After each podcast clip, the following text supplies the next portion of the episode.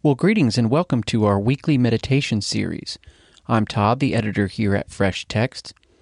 We hope that you have been blessed, even in some small way, by this ongoing series during this time of Lent, and look forward to continuing to be with you weekly, even after the culmination of this Holy Week. Moving forward, this series, in addition to our monthly conversation series, will be available exclusively to our patron saints at patreon.com slash fresh texts. However, we will be making our monthly conversation for the month of April available here in the general feed in celebration of the culmination of this Easter season. Today's meditation contains reflections on selections from the book of Mark and is entitled, Why the Son of Adam.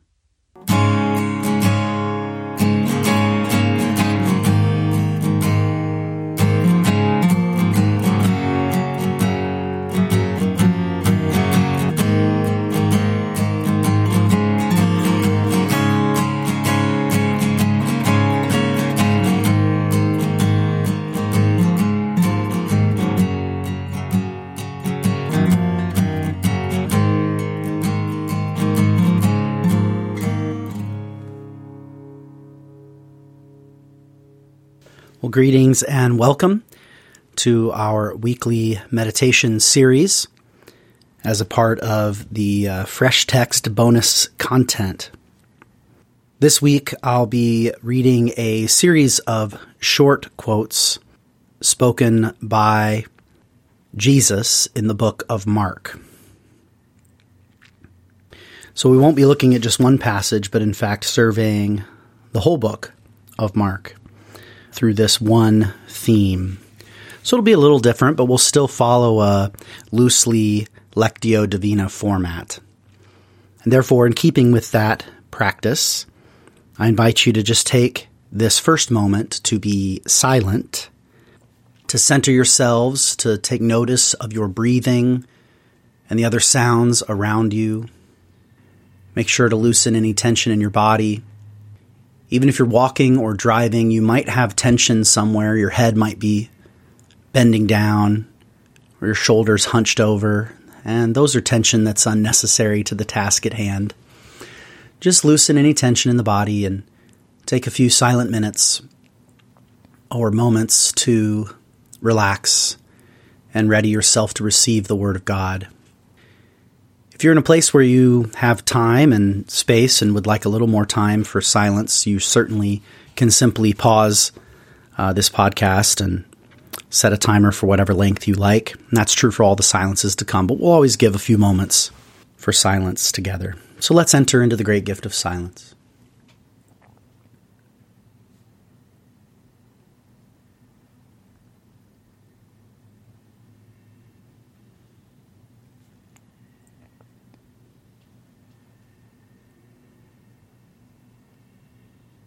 And now listen to the Word of God.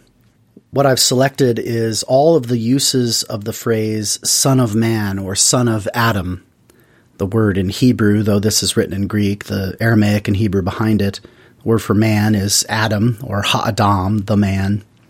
And so, just for uh, a slightly different experience of the term, I'll use the phrase Son of Adam, which parallels, hopefully well, Son of David and Son of God. So, just the uses of the son of Adam in the book of Mark. There's 13, and I'm just going to read each of these quotes. A first time, and then we'll have a moment of silence, and then a second time, and after that second time, I'll share some observations. The son of Adam has authority on earth to forgive sins. The son of Adam is Lord, even of the Sabbath. And Jesus began to teach them many things that the son of Adam must suffer many things and be rejected by the elders and the chief priests and the scribes and be killed, and after three days to rise again. For whoever is ashamed of me and of my words in this adulterous and sinful generation. Of him will the Son of Man also be ashamed, when he comes in the glory of his Father with the holy angels. And as they were coming down the mountain after the transfiguration, Jesus charged them to tell no one what they had seen until the Son of Man had been risen from the dead. And they went on from there and passed through Galilee. And he did not want anyone to know for he was teaching his disciples, saying to them, The Son of Adam is going to be delivered into the hands of men, and they will kill him. And when he is killed after three days, he will rise. But they did not understand the saying, and they were afraid to ask him. And they were on the road going up to Jerusalem, and Jesus was walking ahead of them. And they were amazed, and those who followed were afraid. And taking the twelve again, he began to tell them what was going to happen to him, saying, See, we are going up to Jerusalem, and the Son of Adam will be delivered over to the chief priests and the scribes, and they will condemn him to death and deliver him over to the Gentiles. And they will mock him and spit on him and flog him and kill him. And after three days, he will rise.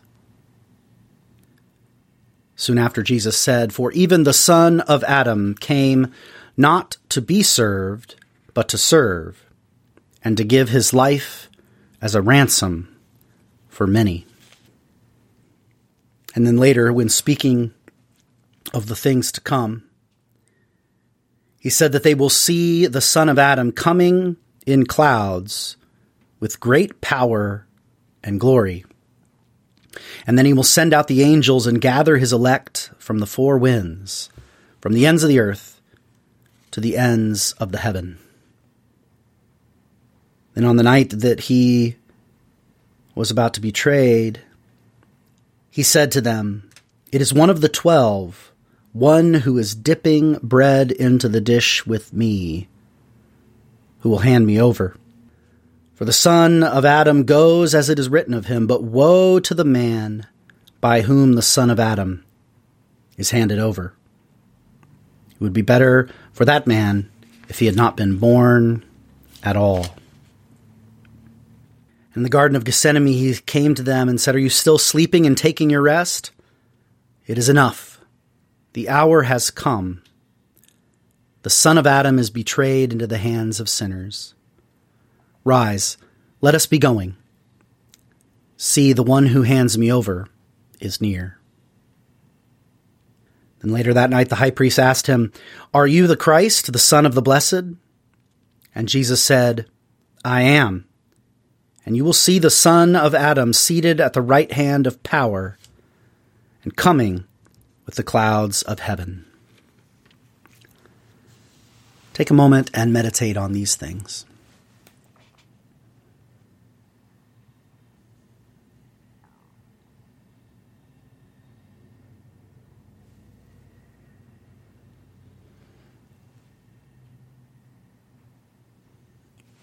And now let's hear these scriptures read a second time and invite you to offer your imagination to God and invite the Spirit to help you to imagine yourself as one of Jesus' disciples. Perhaps not the inner three, maybe not even among the twelve, but at least there's those 70 or 72 that were with him in Galilee the whole way. Imagine yourself as one among Jesus' students hearing these words one by one as a picture of the son of Adam begins to emerge. The son of Adam has authority on earth to forgive sins. The son of Adam is Lord even of the Sabbath.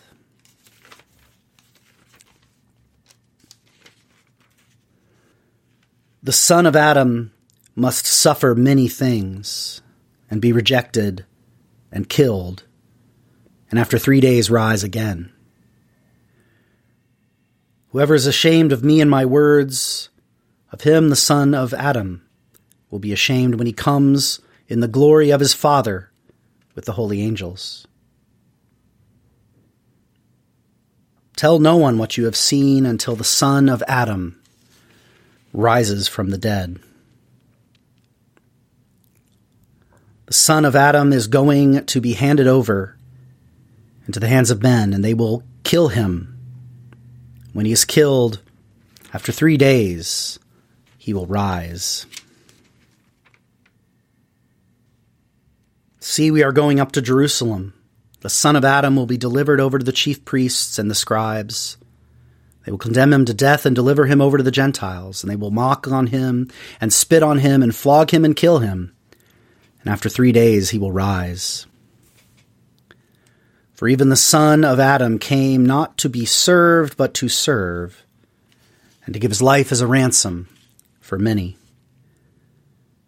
And they will see the Son of Adam coming in clouds with great power and glory. And then he will send out the angels and gather his elect from the four winds, from the ends of the earth to the ends of the heaven. It is one of the twelve who will betray me. For the Son of Man goes as it is written of him. But woe to the man by whom the Son of Adam is betrayed. It is enough. The hour has come. The Son of Adam is betrayed into the hands of sinners. And Jesus said, I am. And you will see the Son of Adam seated at the right hand of power, coming with the clouds of heaven. May the words of my mouth and the meditations of all our hearts be pleasing in your sight, O Lord, our rock and our Redeemer. Last week, I asked the question Who is the son of Adam? And spoiler alert, it's Jesus, though it is also in a strange way us. And whether you heard that last meditation or not, I want to invite you to explore this week why was the Son of Adam sent? Not who is the Son of Adam, but why is the Son of Adam? And in collecting these up, I noticed three different emphases in these sayings. The first uses of the word Son of Adam speak of him as one who alleviates our suffering. As he lifts the yoke of burdensome interpretation of the law, as he heals bodies, as he forgives sins, he alleviates the suffering of those he comes into contact with. But then after a while, the uses of the word son of Adam shift to include his own suffering he came not only to alleviate our suffering, but to participate in our suffering, to share it and to bear it. And the three great passion predictions, as they're referred to, that shape the journey to Jerusalem in the middle part of Mark there, that are also appear in the other synoptic gospels, that is what's in the foreground. But a few spattered moments in the middle, and then a number of the last few uses of the word son of Adam bring in a third theme. And that's the son of Adam as the one who is still to come, who will come not merely to temporarily alleviate our suffering, but to eradicate it, to pull it out from the root, to restore all things, to make things right to punish unjust suffering and to redeem and restore the bodies of those who have suffered permanently. What Jesus in the Gospel of John calls the life of the age to come, or often translated eternal life. So the Son of Adam came to alleviate our suffering to participate in our suffering, and ultimately to eradicate our suffering. And the question for meditation that I offer for all of us to consider today is which aspect of the son of Adam's sending do you need to hear today? I believe they're all true. We should go out of our way to remember all three aspects, for a day will come when we might need to hear a different one. But today, today, what do you need to hear? Are you experiencing suffering that you wish to be alleviated? And by faith, you cling to Christ's power to heal, to forgive, to liberate. By faith, turn to Christ, the Son of Adam. But perhaps today you are drawn to the Son of Adam, Jesus, who suffers with you. Perhaps you've sought alleviation of your suffering through various means. You've had and have faith that Christ could heal, but for now you seem to remain in a place of suffering and knowing that He is with you in that, in fact, speaks more deeply to you. So, with love, if that's you today, with love, reach out and touch Jesus as He touches you. Behold Jesus as He suffers with you. Remember His sufferings and know that He knows you in your sufferings. Sometimes when we're in pain, we don't want someone to fix it. we want to know that they understand and that they've been there too. But still, others among us need to hear the word of hope that suffering will not get the last word and that the Son of Adam will come again and make all things right, will make all things new, will punish those who have inflicted unjust suffering. And even suffering that has no injustice behind it will itself be wiped away too. If you need to hear that word, reach out with hope to Jesus, the Son of Adam, who is still to come and promises to eradicate suffering, to pull it out from the root.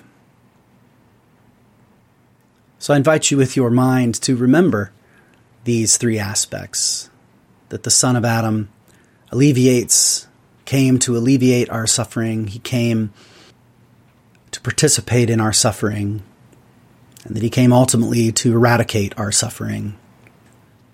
Remember that in your mind, but in your heart, cling by faith, hope, and love to whichever aspect you need to hear today. Now I invite you to take a silent moment to meditate on these truths.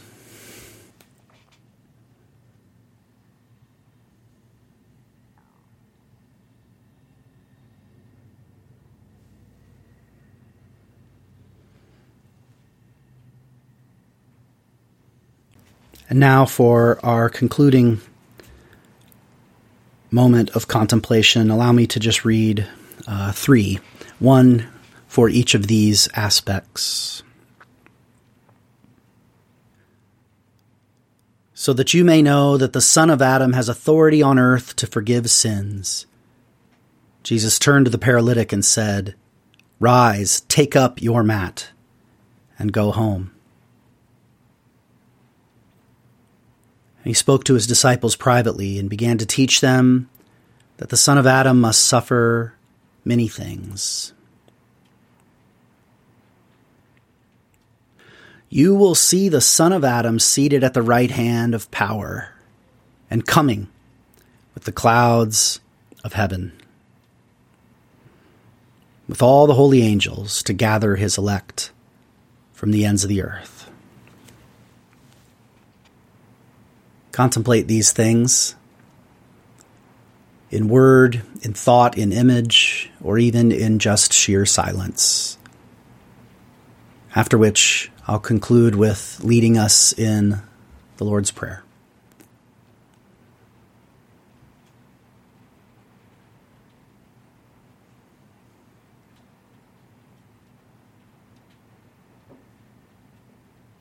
Now let us pray as our Lord Jesus taught us to pray, saying, Our Father, who art in heaven, hallowed be thy name. Thy kingdom come, thy will be done, on earth as it is in heaven. Give us this day our daily bread, forgive us our debts, as we forgive our debtors. And lead us not into temptation, but deliver us from evil. For thine is the kingdom, and the power, and the glory, forever. Amen.